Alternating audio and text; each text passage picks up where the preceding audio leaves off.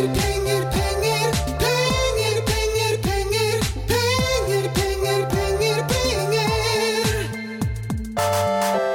og velkommen til verdenspremiere og aller første episode av Pengepodden. Mitt navn er Anders Skar, og jeg er daglig leder i Nordnett. Og med meg her i dag så har jeg Carlos Oskar Strøm, som er Nordnetts investerings- og universaløkonom. Det er bra. Eh, det her er jo en slags forløsning, kan du si. Vi er i ferd med å føde et barn sammen, Karl Oskar. Eh, den her pengepodden. Eh, hva, hva, hva er det vi ønsker at det her barnet skal vokse opp til å bli? Som, som alle andre barn så håper jeg det skal bli en, en stor og sterk aktør en eller annen gang. Nå har jeg vært med på tre barnefødsler, så jeg har egentlig ønske om å fortrenge best mulig av, av det. Men, men ellers så, så kjører vi på. Ja, det her er jo eh, en podkast som skal handle om sparing, investering, penger og det å optimalisere egen lommebok. Temaet er bredt, men det er én ting som er viktig. Det er lytteren, det er du som bestemmer agendaen. Det stemmer. Vi mottar eh, spørsmål og behandler det. Det er, det som er, det er mange som lurer på mye der ute, og vi eh, kan svare på mye av det. Hvis vi ikke kan svare på det, så leter vi fram eh, svarene på andre arenaer. Så send inn spørsmål til oss, og hvordan kan man gjøre det, Anders? Det gjør man enklest på nordnettbloggen.no ved å skrive inn en kommentar der. Eller så bruker man sosiale medier, først og fremst Twitter eller Facebook, da, og merker spørsmålet sitt med hashtag pengepodden. Og da skal vi love å svare så godt vi kan, og på så mange spørsmål vi kan i tida som kommer. Det stemmer. Vi har jo bestemt oss eh, for å gjøre ti episoder nå som en pilot. Og så får vi se hva som skjer, rett og slett. Ja, dette har vært en kjempesuksess i Sverige. Det har vært lite podkasts i Norge, egentlig, annet enn det som kommer fra radiostasjonene. Men eh, vi ser at noen begynner å, å ta opp den tråden der nå. Det syns vi er kjempepositivt. Fordi jeg syns det er veldig ok å høre på denne type innhold eh, selv når man sitter til og fra jobb og når man driver med andre ting. Så eh, dette her tror vi eh, blir, eh, blir bra. Men eh, det er egentlig opp til dere lytterne som, eh, som avgjør det. Vi ser hvor mange det er som, eh, som hører på, og hvor mange som abonnerer. Vi har jo allerede fått et par kommentarer på bloggen som ønsker oss lykke til. Markus eh, skriver jo her at det skal bli spennende å lytte på dere, og det er mye mer smidig å høre på en podkast enn å høre på en video når du eh, reiser til jobb. Eh, Lasse Rydgren skriver at dette lover bra. Dere tar opp kampen med Stovia Valebråk om Norges beste podkast. Det stemmer, det er gøy å høre. Jeg har jo en videoblogg for de som ikke kjenner til det, som kommer en gang i uken. Markedspuls kaller vi det, og som for så vidt også vises i en rekke kanaler. Men det stemmer jo det at eh, videoblogg er meningen man skal se på. da får man ikke gjort så mye annet. Men eh, hva er ditt forhold til penger? Nå- Hva er nok penger, Karl Oskar? Ja, Det fins jo en kjent norsk forvalter, det er vel han eh, Stensrud i Skagen, som hadde regnet ut at eh, du trenger 27 millioner i Norge. For da kan du ha et ok hus, en ok hytte, en eh, ok bil til både deg og kona. Men eh, Jeg vet ikke om jeg skal skrive under på akkurat det, men eh, man kan si at når du slutter å bekymre deg for penger, når du har nok til å kjøpe alle de tingene du virkelig trenger, og ikke har noe gjeld, da har du vel kanskje nok penger. Skal man leve som ren rentenist, en rente som nå er på på 2% så sier det seg selv at hvis du skal ha nok penger til å ha en normal lønn på la oss si, si eh, 500 000-600 000, så må du jo ha 60 millioner, eller 30 millioner i hvert fall, da, i markedet med 2% rente. Så eh, det er, eh, det er ikke så lett lenger, men det kan i grunn sammenlignes med hvordan det har vært å være kapitalist gjennom historien. Altså Skulle du være ren fiskebåtreder f.eks., og ikke jobbe på båtene selv, skulle du være en bonde som bare satt på kontoret sitt og lot andre gjøre all jobben, så måtte du ha eid produksjonsmidler som tilsvarte i dagens verdi 10-20-30 millioner. Det er der det ligger. I det formatet her så må vi også by litt på oss sjøl. Jeg tror eh, det er viktig. Eh, Så jeg har lyst til at du kan fortelle hva er din beste og din verste investering noensinne? Det er så vanskelig. Ja, Man gjør jo ting hele tiden. Jeg kan heller fortelle hva som er den første. Ja. Den første aksjen jeg kjøpte, var etter at jeg begynte i bransjen. faktisk. Da kjøpte jeg noe som het Det Søndenfjelske Norske Dampskipsselskap. Og nå veit jeg at da høres jeg 200 år gammel ut hvis jeg sier det, men det, det er faktisk et selskap som senere ble fusjonert inn, og nå er en del av, eh, av eh, Subsea 7. Og jeg har jo også lyst til å dele min eh, verste investering. Eh, jeg har jo gått på noen smeller og gjort meg noen lærepenger opp gjennom de her ti årene som jeg har jobba i Nordnett. Eh, men det som kanskje står ut som den verste investeringa Den var fantastisk en ganske god periode. Jeg var med i emisjonen på REC, eh, som ble en fantastisk eh, reise. Jeg tror aksjen var opp 300 det, og så begynte den jo å falle. Og så falt den, og så falt den. gikk jeg i den klassiske fella om at det her skal jo opp igjen. Eh, så jeg var med ned til det var bare ja, 20-30 av investeringa mi igjen. Så det der med å lære seg å ta en gevinst eh, var en eh, lærepenge i den eh, settingen der for min del. Ja, det er faktisk en god lærepenge det. Altså, er derfor jeg også hadde litt vanskelig for å svare på hva som er den beste og den dårligste investeringen. Fordi det kommer i grunnen litt an på, på timingen. Og det som er riktig på et tidspunkt, er ikke nødvendigvis riktig på det neste. Så jeg syns det å ha en, en, god strategi er mye mer viktig enn å ha en god eh, investering. Og det å være med hele veien ned, eh, Anders, det skulle du, det skulle du ikke ha gjort. Jeg hørt om stopplås. Ja, og jeg har tilsvarende erfaring med Funcom også, som jeg holder meg fullstendig bort fra om dagen nå. Men den beste investeringa vi, vi, trenger ikke å være på børs heller. Eh, den beste investeringa mi kan jo tolkes å være utdannelsen man har tatt også. fordi det er den som har satt meg i en posisjon til at jeg faktisk har overskuddslikviditet, og som gjør at jeg kan investere i aksjer og fond i dag. Kloke ord. Jeg er enig i det. Vi har jo litt uh, ulike ting vi skal gjennom her i dag. Litt uh, aktuelt, uh, en liten tematisk del, og så er selvfølgelig spørsmål fra lytterne. Aller først så går vi litt gjennom aktuelt. Hva har du festa deg med siste uka, Karl Oskar? Ja, Det var jo vanskelig når man eh, plukket opp avisene på begynnelsen av uka og sånn, og ikke få med seg eh, Spetalens nye eventyr, for så vidt. Eh, Nell, denne hydrogensatsingen. Og det har vært mye i media om det siden. De som følger med på Shareville, så at jeg også faktisk kjøpte noen aksjer der sånn. og Jeg kan forklare litt om det. Jeg syns det er spennende, og jeg har fulgt energisektoren og alternativ energi lenge. Jeg vet, kan du si, at de de store bilaktørene nå begynner å satse på uh, hydrogenbiler. Så det er ikke bare det at jeg blindt følger en, eh, en, eh, kjent aktør i norsk finans, som for så vidt er en mester i å orkestrere dette her. Det kom selvfølgelig en emisjon rett etterpå. Han er jo for så vidt veldig kjent for å, å bruke sitatet 'Jeg uttaler ikke meg om enkeltinvesteringer i media'. Men den første sida i Finansavisen på lørdag den gikk vel ganske tvert imot det. Ja, du kan si det. Så dette her er jo et litt artig case. Jeg har sett at noen selvfølgelig da ble sinte og overrasket over at det kom en emisjon rett etterpå. Jeg ser på dette her som, som for så vidt det de sier i dag. I dag er det igjen i avisen. Altså her er det liksom år null, sier man. Det er starten. Men det stemmer. Det er jo den måten jeg selv også ser dette her på. Og eh, dette er et lite lodd. Jeg tar en sånn investering for en bitte liten del av porteføljen min. Fordi jeg tror dette her er noe som, eh, som kan være gøy å være med på, også finansielt. Og jeg ser jo også hvilke aktører som kommer inn her. Og jeg tror dette her er nærmere starten enn slutten på en, eh, på en satsing den veien. Men selvfølgelig, dette her kan gå helt uh, åt skogen. Og Det er viktig at vi kommer med en liten disclaimer i denne sammenhengen. Når vi sitter her og snakker om aksjeinvesteringer, våre egne og våre syn på andres, så er det ikke tenkt at det er rådgivning eller noe som vi anbefaler lytterne å gjøre. Eh, det er opp til kundene sjøl å bestemme. Eh, men Så at det her er ikke et konkret råd. La oss bare understreke det. Det stemmer, vi gir ingen eh, råd av den typen. Og din, eh, folk som tror den typen råd er veldig mye verdt, tar faktisk også feil. Jeg har drevet med og levd av trading en lang stund, og, og skjønner det at uh, har lært på både den myke og den harde måten, for så vidt. Det står masse om dette her i bøker. At, er, at, det er strukturen, det er måten man handler på, det er måten man tenker på, det er teknikkene du bruker for å styre investeringene dine, som er det viktige, ikke om du kjøper Statoil eller Hydro eller selger de for så vidt andre veien. Jeg også har jo gjort en investering, det er ikke siste uka, da skal jeg eh, innrømme, eh, men noen uker siden. Men i og med at dette er vårt eh, første avsnitt, så, så, kan jeg vel nevne det også. Jeg har jo gått tilbake og inn igjen i Hydro etter å ha vært ute av den aksjen i et par-tre måneder. Og jeg kjenner jo at jeg skjelver litt i buksene av den investeringa der, men jeg liker jo Norsk Hydro jævlig godt. Eh, jeg syns det er et kvalitetsselskap. Men samtidig så, så, er det jo en enorm usikkerhet rundt uh, etterspørselen etter aluminium og hva som skjer i Kina osv. Det ser litt positivt ut i Europa. Uh, så at, de er jo en bransje som er litt sånn vond. så selv om det er et kvalitetsselskap, så, så er den veldig sårbar. Jeg skjønner jo at det nytter ikke å kjøpe et kvalitetsselskap som produserer videokassetter i dag. Liksom, det, det, kommer aldri til å bli bra, men jeg frister meg. altså Den aksjen liker jeg. Ja, og jeg liker også aksjen, og det er egentlig bra du nevner den, for det er et godt eksempel. Altså, jeg har en motsatt oppfatning faktisk av det å investere i Hydro akkurat nå. Jeg så på den som muligheten til å shorte. Men du kan si, jeg liker den som selskap og aksje. Det er et, det er et veldrevet, godt selskap.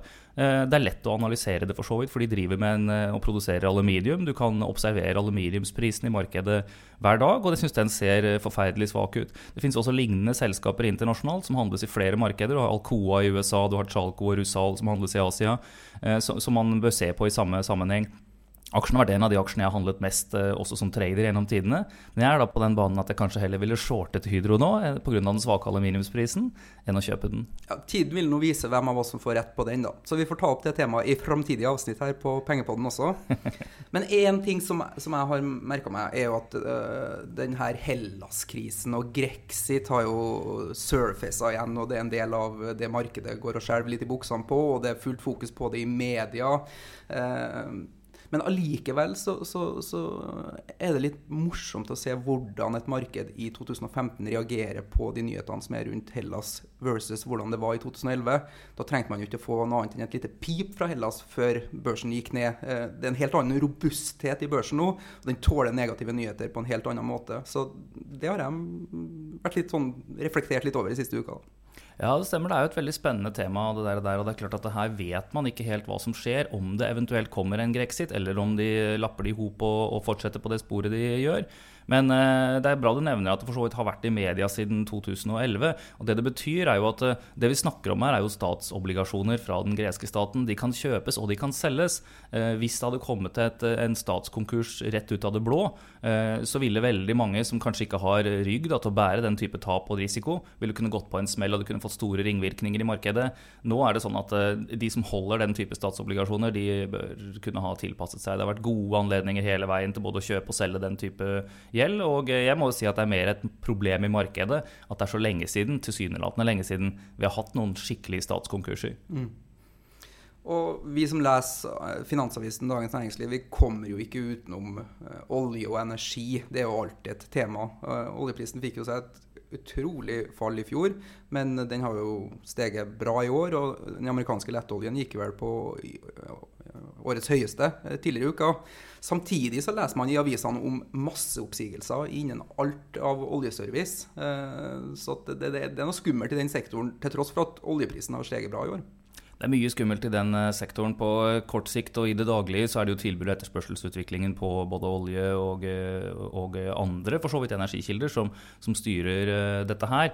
Men når det gjelder de investeringene, så er det jo for så vidt en del langsiktige drivere som også påvirker dette her. Og ikke minst det som virker inn på mange andre steder i samfunnet òg, det er den automatiseringen. Mm. Før så måtte du ha en svær oljeplattform med masse folk på for også å få gjort noe ute i Nordsjøen. Nå har du en undervannsinstallasjon som styres fra Stavanger.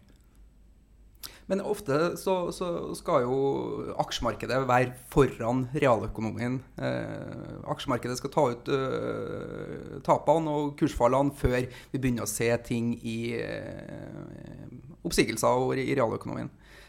De har stått seg ganske bra, oljeaksjene? Ja, ja, og nei. altså Ser man på brede oljeaksjer eh, og fond, sånn som XLE, for så vidt, som er en samling av oljeaksjer, ETF, som handles i USA, så handles den nær det laveste nivået på flere år nå.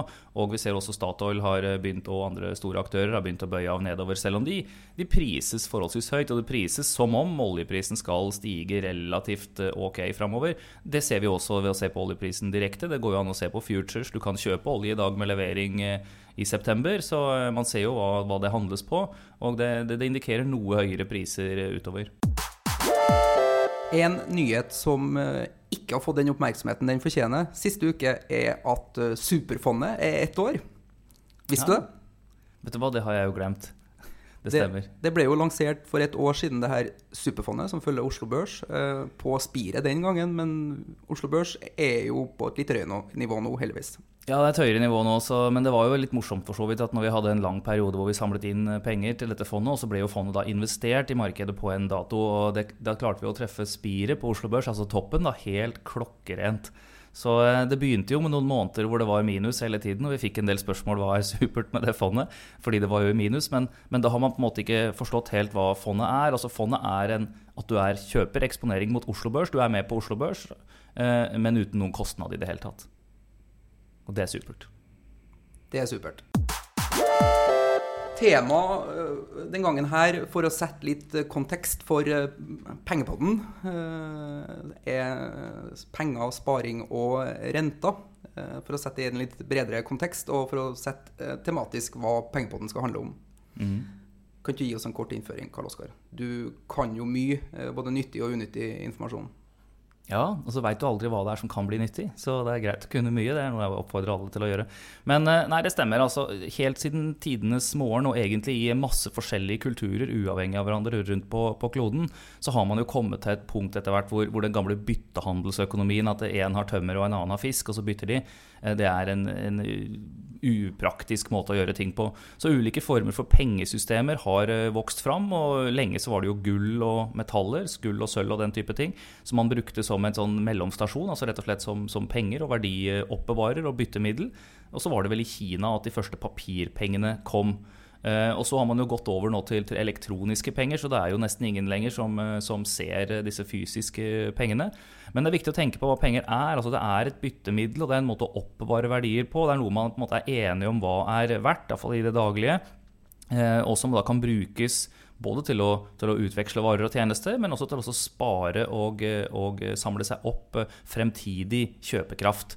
Eh, og Det er det som er den viktige arenaen for oss, og det er der jeg egentlig syns at det norske skolesystemet på mange måter svikter litt. Eh, at folk må, må, skjønne at det å ha eierandeler i aktivt næringsliv, det å eie aksjer i bunn og grunn, er en veldig effektiv måte å sikre at man opprettholder fremtidig, opprettholder og øker fremtidig kjøpekraft. Som daglig leder i en nisjebank som tilbyr sparing og investering som kjerneprodukt, så, så er det nesten litt skummelt å si. Men jeg, jeg oppfordrer folk til å bruke pengene sine. Det er jo det det handler om. Eh, når man sparer, så utsetter man jo bare å bruke dem. Og det er vel i den perioden man må si, sørge for at man bevarer sin eh, kjøpekraft. Eh, og det er ikke helt enkelt i dagens rentemarked. Nå var jeg inne på Finansportalen her og så at de beste rentene i markedet lå på, på sparekonto, da, på høyrentekonto, på rundt 2,5 Eh, det skal du betale 27 eh, skatt på. Og da sitter du igjen med ja, under 2 eh, effektiv rente, som skal bevare kjøpekraften din. Og med en inflasjon på 2 da, så, så, så, så tar du bort 0,1% av kjøpekraften din hvert eneste år. Det er ikke noe spesielt gunstig. Nei. Eh, både ved det å legge penger i madrassen og det ved å sette pengene på en bankkonto, så, så, vil du ikke klare å Altså på en bankkonto med et par prosent rente, man klarer å få det, så, så er ikke det mer enn å, å, oppbevare omtrent den kjøpekraften du har. Og med inflasjon på 2% og skatt årlig, så vil du faktisk svekke det. Så dette her er en effekt som er veldig liten fra år til år, men når du begynner å se på det over noen tiår, eh, så, så er den veldig betydelig. Eh, og Samtidig så er det sånn at eh, folk er litt skvetne og redd for, for svingningen i aksjemarkedet. Man ser at det svinger fra dag til dag, og det er ubehagelig når det plutselig faller 5-10% Men over på, på, lengre sikt så er faktisk oppgangen i aksjemarkedet relativt stabil. Og den tilsvarer da selvfølgelig eh, omtrent næringslivets verdiskapning. Det man klarer å få av avkastning på egenkapitalen i de kommersielle børsnoterte bedriftene. Og eh, butikker, selskaper, de gjør, driver virksomheten sin for å tjene penger. Og pikker de i minus noen år, sånn som for så vidt Hydro har jo vært gjennom en eh, periode med, med, med, med, store problemer, så gjør de restruktureringer, tiltak, for å øke lønnsomheten sin. Og som aksjonær så får du jo da før eller senere nyte godt av det. Og i, i sum, altså aksjemarkedet i sum og indeksfond og den typen ting, har som regel over lange tidsserier ganske stabil avkastning på rundt i området mellom 8 og 12 Nordmenn har jo fått med seg at du, du er nødt til å ta risiko nå for å bevare kjøpekraften din. Eh, ser vi bare på, på Nordnett sine tall, så er jo kundetilstrømninga opp eh, over, godt over 50% sammenligna med fjoråret, og dobbelt så høy som året før der igjen. Eh, beløpene som går inn i aksjefond, er jo også vesentlig mye høyere enn det var i fjoråret. Så at uh, folk uh, har skjønt at uh, denne sparekontoen den duger ikke lenger, og man må inn i aksjemarkedet. Mm, det stemmer. Aksjesparing vil være riktig på lang sikt uansett. så er det selvfølgelig perioder hvor man kan se at timingen er bedre enn en andre. Og akkurat der vi er nå, så, så kan jeg konstatere at vi åpenbart ikke er på en bunn i markedet. Uh, men jeg tror heller ikke jeg ser noen av de klare tegnene på at vi er på en, en, topp. Det at man ser økt tilstrømning i markedet til sparing, er jo en av de tingene som gjerne trekkes fram som noe som skjer i den siste halvdel av eh, konjunktursyklusen. Og det, det stemmer, det er riktig også historisk. Men uh, i Norge så er det også et litt sånn mer systematisk skifte her. Altså, vi har ligget på et for lavt aksjesparingsnivå man sammenligner seg med de andre nordiske landene og i forhold til det husholdningene egentlig trenger, uh, og hva de har bygd opp av kapital i andre ting, som f.eks. bolig og fritidseiendommer og den type ting. Så det at man i, ser en større grad av aksjesparing, er tror jeg, systematisk og langsiktig riktig, men man skal være oppmerksom på at man før eller senere i en eh, oppgangssyklus kommer i den der euforiske fasen hvor alle kjøper, og man kjøper bare fordi det har gått opp, og med urealistiske forutsetninger, eh, og hvor det da nærmer seg en topp. Men jeg, jeg tror ikke vi er der ennå. Ja, hvor langt er det unna, da? To år. To år? Ja, nå, nå var jeg litt kort i det svaret, men det er, det er, det er bold. Det er modig. Ja, hvis, hvis historien skal gjenta seg i omtrent det tempo som den har gjort før, så er vi der. Men med dagens lavrenteklima og utsiktene til lave renter i en veldig lang tid framover, kan ikke dette vare enda lenger? Jo, det kan vare mye lenger. Vi må også snakke om, om, om liksom, hva er naturlige korreksjoner. At markedet svinger 10 og 20 det er, det er vanlig. Eh, sitter du i et, og Jo bredere fond du sitter i, og det bredeste man kan sitte i, er jo selvfølgelig verdensindeksen, jo mindre vil svingningene bli. For det kan godt være at det går dårlig i Asia, så går det bra i USA. Det kan være omvendt. Eh, Europa kommer seg opp. altså Ting går, går ikke helt i takt her. sånn, og eh, Sitter man da i de store globale fondene, så er svingningene mye mindre. Men det er også sånn at man selvfølgelig får med seg mer av de dårlige periodene i alle mulige land også. sånn at den langsiktige avkastningen kanskje ikke da er mellom 8 og, og, og 12% men mellom 6 og 8 et eller annet sted. Ja. Men Som også er veldig bra. ja, flipsiden her, eh, med lave renter eh, Greit, du taper kjøpekraft ved å ha det på sparekonto, men eh, hvis du låner penger, så hjelper jo også inflasjonen til å spise opp lånet ditt. Nå har jeg boliglånet mitt i Skandiabanken, og de satte jo nylig ned boliglånsrenta til 2,7 eh, med tilsvarende resonnement. At eh, jeg får, hjelp av staten med 27% rentefradrag der også, og 2 inflasjon, så, så spises jo lånet mitt opp med ja, 0,05% i året. Og det er jo gunstig. Da er det bare å låne. Ja, Gunstig. Dette her er jo, jeg, vil jo kalle det en historisk mulighet. Jeg tror at vi vil se tilbake på dette her om noen år som en eh, ja, Jeg vil driste meg til å bruke ordet idiotisk pengepolitikk. Eh, det har blitt dratt altfor langt, eh, dette her. Vi har plutselig kommet ned på et rentenivå som, eh, på nominelt, da, som det kalles, altså om man ikke justerer for inflasjon, som vel er på 5000 års lav. Altså det har aldri noensinne i historien vært lavere renter enn nå. Og da kan man jo spørre seg om, om det skal gå enda lenger i den retningen. Det tror en del økonomer, og det er fornuftige resonnementer bak det. Men jeg registrerer at markedet har begynt å oppføre seg annerledes. Og jeg har faktisk denne uka her, det kan jo være verdt å nevne uten at det er noe på en måte råd til noen andre, jeg har tatt ca. to tredeler av lånet mitt og gått inn på fastrente de neste fem årene for, på, et, på et nivå som er som sagt 5000 års lav. Men den rasjonelle forbrukeren vil jo i et sånt rentemarked som vi er i nå, låne mer penger og spare mindre penger på høyrentekonto. Eller utsette dem for mer risiko da, eh, ved å plassere dem i aksjemarkedet. Og jeg har jo faktisk jeg har vært veldig skeptisk til lånefinansiert investering tidligere, men med dagens lavere, lave renter så, så har jeg faktisk gått litt og lånt og plassert i aksjemarkedet. Det, Ja. Det stemmer, og det, det, er et, det er et sånt råd som er vanskelig å gi generelt til alle. Men for de som skjønner hva det er og hvordan eh, belåning fungerer, så er det jo ikke noe verre for så vidt enn å belåne for å kjøpe et, et hus. Om du tenker at du skal eie aksjer og selskaper i, i 20 år framover, og du, du kan, noen er villig nå til å låne deg penger i bunn og grunn gratis. Du kan få kjøpt de gratis. Det er helt eh, fantastisk. Jeg, må si at dette her er glimrende, og at man da kan, kan ta og bruke den muligheten til å skaffe seg ting som kan gi deg en høyere avkastning enn 2 eh, som er det du låner eh, for før skatt. Men, men man må huske på eh, at det er veldig stor forskjell på å kjøpe ting du må betale for, som f.eks. en hytte, som har masse driftskostnader og sånne ting underveis, eh, enn det å kjøpe noe du får betalt for, som faktisk er da aksjer. Og det er ditt generelle råd til sparere ute i markedet i dagens lavrenteklima og spare i aksjer? Ja, så det er kjøp mer av ting som du får betalt for å eie, og mindre av ting som du må betale for å eie. Og ta mer lån. Gjerne det. Vi går over til litt eh, spørsmål som vi har fått inn fra ja, ikke lyttere ennå, men folk som har fått med seg at denne pengepodden kommer på sosiale medier. Og jeg tenkte å starte med Johan BF2 på Twitter sitt spørsmål. Anbefalinger om bruk av dividende, eller utbytte, da. Er det verdt å reinvestere det jevnt og trutt med tanke på kurtasje? Det er et eh, godt spørsmål, eh, og eh, det er relevant fordi flere, ser jeg, og jeg også, eier jo fond som f.eks. et som heter Global X Superdividend ETF, som altså er et globalt dividendefond med månedlige utbetalinger av, av utbytte, og som har hatt en, en utbytteprosent på ca. 6% gjennom året, som er jo en kjempefin prosent når du også kan låne til, til ca. 2. Dette har jeg skrevet blogginnlegg og og sånt før også. Men, men så får jo folk da disse månedlige utbyttene, og så lurer man på skal man kjøpe mer i fondet. Eh, og, og problemet er jo da at det vil medføre altså små enkeltkjøp. Da blir kurtasjen veldig stor i forhold til, til selve kjøpet. Så det jeg selv gjør der, er også å reinvestere utbyttene. Jeg reinvesterer det i markedet, men jeg kjører det da inn i et vanlig fond, rett og slett. eh, hvor man da ikke betaler noen ting for å komme seg uh, verken ut eller, eller inn. Så kan man heller samle opp litt og gjøre større enkeltkjøp når man skal kjøpe i den type utbyttefond.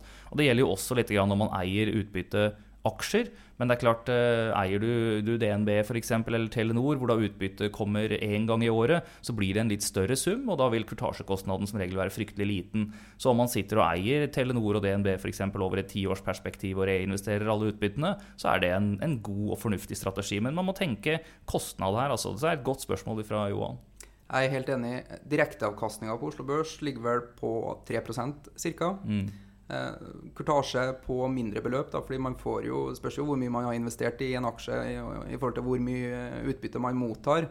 Men eh, hvis kurtasjekostnaden begynner å beløpe seg opp mot eh, 1% så vil det jo spise en tredjedel av den direkte avkastninga, og det, det er jo ikke spesielt lønnsomt. Så kanskje et eh, råd til Johan er å eh, plassere de her pengene i et indeksfond som er gratis å kjøpe og selge, og som har veldig lave kostnader. Og ettersom eh, du har mottatt flere utbytter, så kan du gå inn og kjøpe eh, når du får eh, lavere kurtasje. Eller prosentsatsen på kurtasjen blir lavere. Det stemmer. En eh, kjent norsk politiker for mange år siden sa jo at eh, penger er tørket eh, svette. Eh, og det tørket svette lukter for så vidt ikke så veldig godt, sånn at det er mye bedre å holde denne svetten varm, så man får sette penger inn i arbeid, sette inn i aksjer. Ja. Jørgen RT på Twitter spør kan dere snakke litt om rentefond og forklare risikoen og avkastningen sammenlignet med høyrentekonto i bank. Ja, Det er et godt spørsmål, og eh, det er egentlig eh, på mange måter dørstokken for folk inn til ting som gir eh, avkastning. Altså det å flytte pengene fra en vanlig lønnskonto inn på en, en sparekonto med høyere rente, en høyrentekonto, er liksom første skritt for å se at man kan få noe høyere rente gjennom året. Så er det jo regler sånn i de forskjellige landene, og i, i Norge så har jo man en såkalt bankgaranti på, på to millioner, som gjør at om en banken du har penger i går konkurs, så vil staten dekke innskuddet til men med en grense på, på to millioner. Og for, for de fleste så er, da, da har du, er de dekket på det, men, men det finnes jo også folk som har mye mer penger plassert. Men uansett så og Særlig om man har bedrifter og den type ting, så ser man jo det at du, du kommer en liten stund på høyrentekonto, og etter hvert så får du ikke høy nok rente der, eller man må plassere større beløp på andre måter. Men for å, Så- for å avbryte i forhold til rentefondet, da. eh, Der er det jo ikke noe bankgaranti. Men der står du jo sjøl som eier av det verdipapiret, eh, og således har eierretten til det. Så om banken eller meglerhuset du har eh, plassert det her rentefondet i, går konkurs, så er det jo du fortsatt som eier rentefondet, og således ikke Det er ikke en del av eh, konkursen i banken. Så der er, finnes det jo ikke noen grense for hva du får igjen. For du får igjen det du har. Ja, det stemmer. Altså, risikoen for å virkelig tape penger er ikke noe særlig stor i, i rentefondene, og heller ikke i de vanlige obligasjonsfondene. Jeg kan si litt om rentefond. Det er egentlig to typer der. Det er det som kalles for pengemarkedsfond, som er eh, kortsiktig oppbevaring av, penger. Egentlig. egentlig så Det et sånt fond består av, er kortsiktige obligasjoner. Obligasjoner med en gjenværende levetid på under et år, eh, eller korte lån mellom banker. For det skjer i det såkalte pengemarkedet. Eh, Og et fond har jo da ikke bare ett sånt lån, men altså som regel hundrevis av det, så risikoen for i forhold til ett enkelt tap er veldig liten. Eh, Går man på litt lengre sikt, eh, så, så er det jo obligasjonsfond, da, hvor man altså låner på typisk ett år, to år, fem år, ti år, enda opp til 30 år er det, er det mulig å få. Særlig i en del andre land så har de det. Både USA og Tyskland eksempel har 30 års statsobligasjoner liggende ute. Og, og så lenge man da holder seg kanskje unna de greske obligasjonene, i hvert fall ikke har det som hele porteføljen sin, så, så tror jeg det er, eh, det er også greit. Og det er klart, disse rentefondene er veldig eh, ok, det har vært god avkastning der over tid, men man må passe på at eh, obligasjonsfond de er alltid prisa i forhold til den renten som er i markedet. Akkurat nå har den vært veldig lav. Den siste uka, den inneværende uka har vi faktisk sett at de tyske 30 års statsobligasjonsrenten har gått fra 1,1% til nesten 1,7 i går, på tre dager. Hvis du da sitter på 30 års statsobligasjoner, så har du fått et massivt kursfall. Så det er ikke alltid det lønner seg å sitte i den lange enden der. sånn. eh, Så, men, men, men for vanlige folk da, så kan man si at det å gå i, i rentefond er relativt trygt og sikkert. Og man må huske på at den risikoen vi snakker om her, er altså kurssvingninger fra dag til dag som er veldig veldig små. Noen sånn sjanse for å tape store deler av hovedstolen sin, har du, altså pengene sine, det, det har du ikke i noen av disse fondene. Men det sies jo at, eh, at et rentefond, et pengemarkedsfond som, som låner penger til stat, skal tilsvare omtrent det samme som du får på en eh, høyrentekonto i, Ja, i, i mm, avkastning. Og det er tilnærma risikofritt, da. Mm. Du kan tenke deg, en, en, Tenk på hva en bank er. også Mange folk tenker ikke på det. Men altså en bank eh, låner jo ut penger til næringsliv og til privatpersoner. Eh, og så den, må den selv låne penger, og det har tre kilder å låne det fra. egentlig. Det ene er jo fra pengemarkedet, som er alle andre fond og den type ting. Eh, pensjonskasser. Eh, det, og og så er det fra innskytere, folk som setter inn penger på kontoen sin. Og så er det fra sentralbanken. Det er i grunnen de tre kildene, eh, pluss selvfølgelig egenkapital fra eierne. Da. Så det er fire kilder til kapital for en bank. Så driver de og låner det ut igjen til et eh, forhåpentligvis høyere rente, det er det de tjener penger på. Bra, Karl Oskar. Eh, vi tar et spørsmål til. Det er fra Emma Auran på Twitter. Hun vil gjerne ha gode tips og kloke råd til vi som er helt ferske i aksjemarkedet. Hva er ditt aller, aller beste tips til dem som vil inn i aksjemarkedet? Ja, det første man bør starte på når man skal inn i markedet, er å gå i et bredt fond, gjerne et globalt indeksfond, og starte med månedlig sparing. Eh, Det er det, det første og klokeste og beste rådet man kan eh, komme med. Da, da, da, er man på plass. Man på plass i noe som for alle praktiske formål blir fryktelig bra over eh, lang tid. Eh, og så vil det få deg til å begynne å følge litt mer med på hva som skjer i økonomien. Eh, og så kan man begynne å plukke enkeltinvesteringer og enkeltregioner og fond eh, som er eh, innenfor for områder man er mer, har mer tro på eller mer interessert i, i tillegg. Men eh, grunnpilaren og grunnmuren i en portefølje bør for så vidt være et, et globalt eh, fond, og gjerne med månedlig sparing i det fondet. Ja, og så kanskje begynne litt i det små også når det kommer til enkeltaksjer. Det er jo sånn med sparing og investering som med mye annet her i verden at eh, det handler om kunnskap. Og jo mer du kan, og jo bedre du kan det, jo bedre vil du lykkes med det. Eh, veldig enig i å sette opp en spareavtale i et bredt indeksfond, men når man begynner å kjøpe de her enkeltaksjene, start med eh, litt aksjer som du kanskje kjenner litt til, som du har et forhold til, og ikke begynn med enorme beløp, men bygge kompetanse i takt med at du bygger porteføljen din. Ja, Hvis jeg skal gi et råd til folk eh, med det formålet at de skal oppnå et noe bedre resultat for de, de fleste, så vil jeg jo si at, at enkeltaksjer i investeringsporteføljen din vil være omtrent sånn som krydder er på maten. Eh, Tenk litt mengde da. så Hvis du har bare krydder og lite mat, så, så er dette her ganske sterkt for de fleste. Eh, Jeg vil ikke råde folk til å holde seg borte fra enkeltaksjer. Det er svært lærerikt. Men eh, det krever faktisk nettopp, det er nettopp derfor, altså Du krever at du kan litt om det, og ikke minst at man bruker de rette teknikker for å ikke bare kjøpe aksjer, men også når du skal selge de. Så den korte veien til dette her er jo å bruke fagfolk, selvfølgelig, og det er de som styrer fondene. Tida går veldig fort når man snakker om penger, sparing og investering. Eh, Vi har sittet der og plapra om eh, det her i over en halvtime nå, og det er på tide å begynne å runde av. Ja, men da kan vi kanskje runde av faktisk med et spørsmål som jeg kan sende til eh, deg. Det er en del som etterlyser RSS-feed og den type ting på denne podkasten. Altså rett og slett at den dukker opp på podkast-appen på iPhones og lignende telefoner. Og eh, hva sier du til det, Anders? Du, eh, vi kommer til å publisere denne podkasten på Soundcloud og på eh, iTunes. Og du kommer også til å få RSS-feed på den, og den kommer til å bli lagt ut både på Twitter, på vår konto der, og på Nordnett-bloggen. Så alle som vil, skal selvfølgelig få abonnere på denne pengepodden. Ja, og vi oppfordrer jo alle til å gjøre det, og til å dele det med de som man mener eh, kan ha interesse av å høre på, på dette her. Vi vil produsere ukentlige innlegg eh, framover, og eh, får vi mange lyttere, så, og får vi gjerne god dialog med de, så fortsetter vi med det. Hvis ikke så har vi mye annet spennende vi driver med, vi også. Vi er helt avhengig av at du går inn på Twitter, hashtag pengepodden, og stiller spørsmål der, eller går inn på nordnettbloggen.no for å stille spørsmål der, så at vi har noe å snakke om i programmet, Eller på Facebook. eller på Facebook. Vi er også avhengig av at uh, det her blir en suksess. Så syns du det her var bra og nyttig å høre på, så ser vi gjerne at du sprer det til dine venner og sier fra om det. For vi, vi kommer til å legge det ned etter ti episoder hvis ikke vi får nok lyttere. Hva som er nok lyttere, uh, har ikke vi helt definert ennå. Det er kanskje noe dere kan hjelpe oss med også. Ja, jeg kan si at Vi og svenskene er litt uenige akkurat der. sånn. Vi er jo en, eh, en bank eid av, eh, av Sverige, svensker, eller svensker og svenske. Vi er børsnotert i Sverige, så det er både norske og svenske eiere der. sånn. Eh, Men det har vært en kjempesuksess med podkast i Sverige. Der har de vel 50 000 lyttere eller noe sånt nå. Jeg syns jo ikke det høres ut som veldig mye, da. Men uh, vi får nå se. Nei, var, du sa det til meg her forleden, at vi kan jo slå dem på andre arenaer enn bare i langrennssporet også. Og det, ja, det tror jeg vi kan. I alle fall, eh, vi er helt avhengig av at dere lytterne eh, gir oss feedback. Eh, det her, og det kan jo sammenlignes litt med å gi fra seg kontroll egentlig på det her programmet. Det blir jo jævlig kjipt hvis de spør oss om ting som ikke vi har greie på, eller hvis vi ikke får noen lyttere. Det handler også om å gi bort kontroll, som egentlig er en form for økt risiko. Så innholdsmessig og programmet har, jo, har vi laga litt økt risiko på, og risiko vet vi jo at er positivt også. Det eh, kan gi potensielt høyere avkastning, dvs. Si et bedre show, eller så kan det gi potensielt lavere avkastning. da. Det hørtes ut som kloke ord, så jeg tror vi avslutter med det. Og så høres vi igjen til neste uke. Vi høres. Ha det! Ha det. Penger, penger, penger.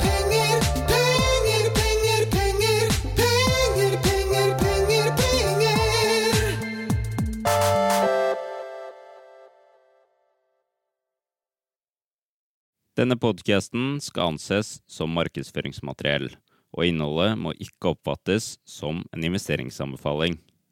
Podkasten er kun ment til inspirasjon og informasjonsformål. Nornett tar ikke ansvar for eventuelle tap som måtte oppstå ved bruk av informasjonen i denne podkasten. Les mer på disclaimer-siden på nordnett.no.